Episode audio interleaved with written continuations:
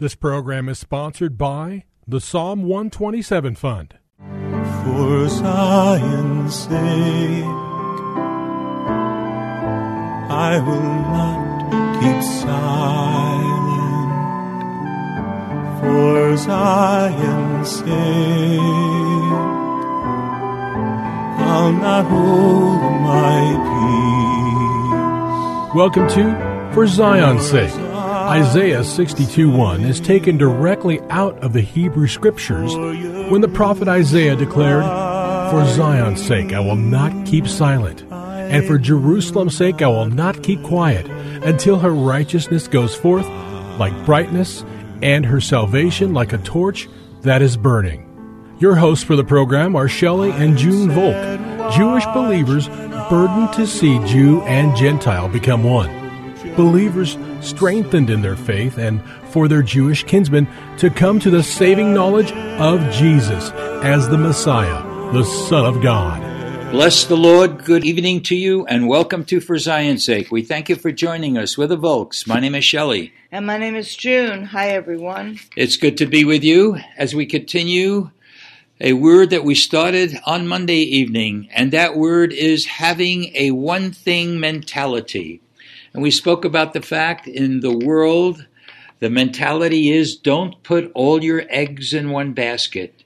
And we're saying the gospel is totally different. And with the gospel and in our relationship with the Lord, we need to have all of our eggs in one basket. We see that the, the gospel is really a scandal to the values and standards and the philosophy of the world. Uh, the New Testament speaks of persecution for believers, abandonment, insecurity. And in the kingdom, we pointed out those who would save their lives would lose them. The first are the last, and the last are the first. And those who would be great are those who would be the servants of all. So, in short, the gospel is radical and it does not call, call us to play it safe and have and we're called to have all of our eggs in one basket, a one thing mentality. We looked in the Gospel of Mark, chapter 10, the story of the rich young ruler who actually lived by the Ten Commandments, but Jesus discerned that he was lacking one thing, and that was having a zeal and a fervency that would require all other things. In this case, it was his wealth and his properties, not to dominate his life. His possessions prevented him from taking up the cross and following the Lord. Then, Actually, Jesus said to him, because he asked the question, What do I do to inherit the kingdom of God? And Jesus told him, Sell what you have, give away to the poor and follow me. And the scripture tells us that his expression changed. Yes. And he turned away and was very sad. And I think it applies to us today in that if we ask the Lord, what is it that you're asking of me to do to inherit your kingdom? And the Lord touches a very core of your life, whether it's your own life to give up, something you love or desire, and your self will will turn around and be very sad and not do it. Or if you feel the um, the difficulty of it, and you ask the Lord, Lord, soften my heart, change my heart. Help me to agree with you, Lord, that I would be what you want me to be. The Lord gives us his life and grace, his chesed, his loving kindness to be able to fulfill that which is what he's asking of us. It's really true. What is that one thing that you would not give up? And if there are other things that you put before the Lord, uh, there needs to be a transformation that takes place in your life that your one thing mentality would be the Lord and the Lord Himself. We looked also in Luke chapter 10 uh, when Jesus went to the house of Mary and Martha, and Martha was encumbered with uh, her servanthood, and um, she even complained to Jesus, "Why don't you tell your my sister to help me?"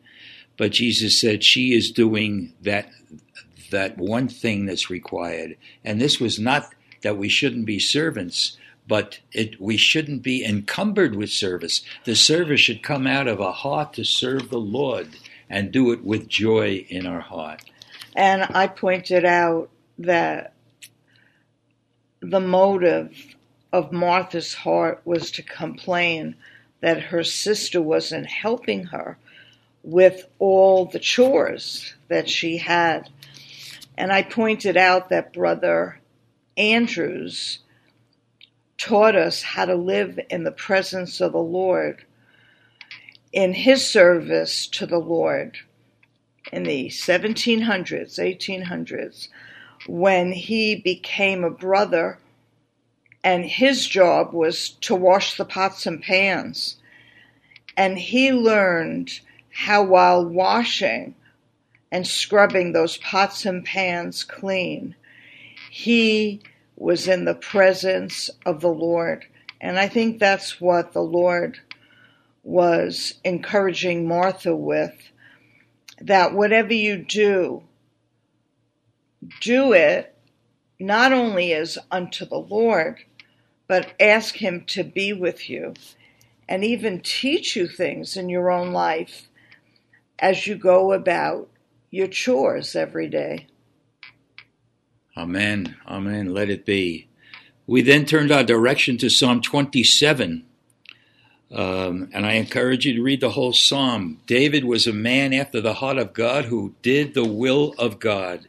And we see from the early verses in Psalm 27 that David was faced with evildoers, adversaries. There was a host that camped against, him, and war was rising against him. But then he said in verse 4 One thing I have asked from the Lord, that shall I seek after, that I may dwell in the house of the Lord all the days of my life, to behold the beauty of the Lord, and to inquire in his temple.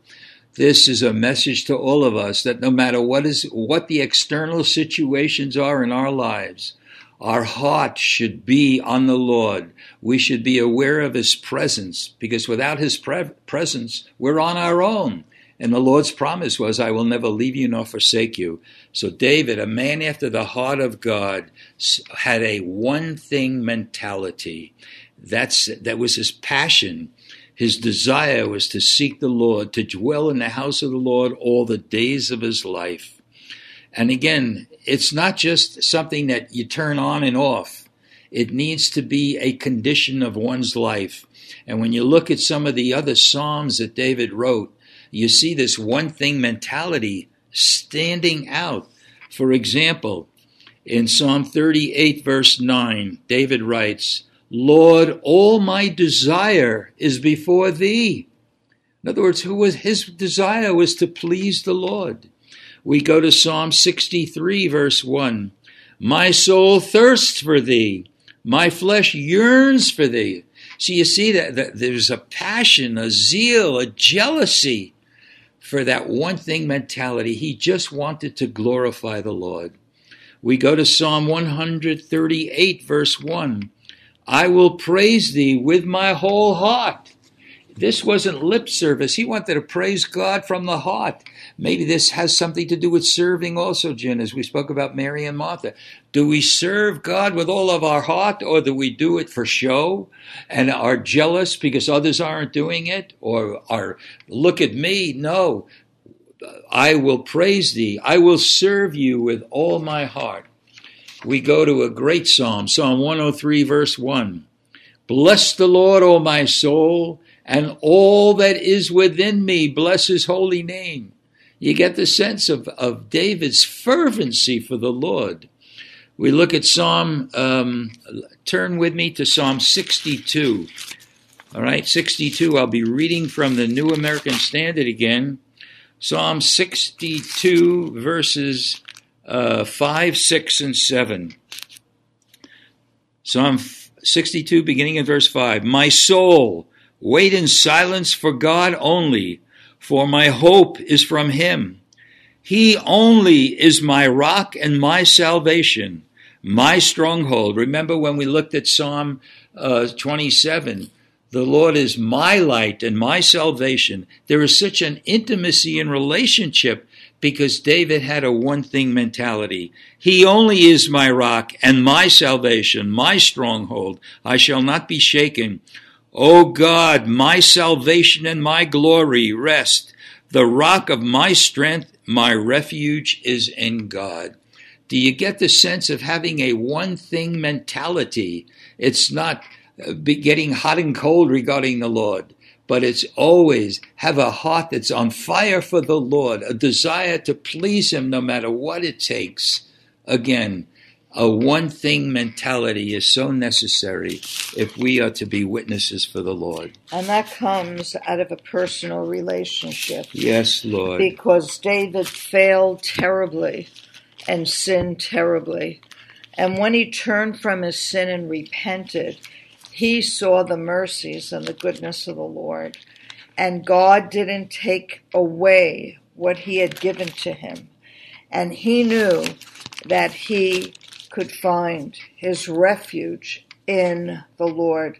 He knew that the Lord would meet him. He knew the Lord would protect him. He knew the Lord would give him all he needed to fulfill his calling. Yes, Lord. Yes, Lord. Um, let's turn to Philippians chapter 3, speaking about Paul. Paul wrote to the church at Philippi. We'll start this. I don't know how far we'll get, but we'll continue this tomorrow. Philippians 3 Finally, my brethren, rejoice in the Lord. To write the same things again is no trouble to me, and it is a safeguard for you. Beware of the dogs, beware of the evil workers, beware of the false circumcision. For we are the true circumcision who worship in the Spirit of God and glory in Christ Jesus and find no confidence in the flesh. Although I myself might have confidence even in the flesh, if anyone else has a mind to put confidence in the flesh, I far more. Circumcised the eighth day of the nation in the nation of Israel, of the tribe of Benjamin, Hebrew of Hebrews, as to the law, a Pharisee, as to the zeal, a persecutor of the church, as to the righteousness which is in the law found blameless. Now here's the listen to the dramatic change in Paul's life. He was persecuting the church. Verse 7. But whatever things were gained to me, remember, those things I have counted as loss for the sake of Christ. He, he forsook those things and have counted it as loss for the sake of Christ. More than that, I count all things to be lost in view of the surpassing value of knowing Christ Jesus. We're going to pick this up tomorrow because he, he put aside all other things and became a man of a one thing mentality, and that was based on who Yeshua Jesus is. We pray this. We pray that that would be our mentality in the name of Jesus. Amen.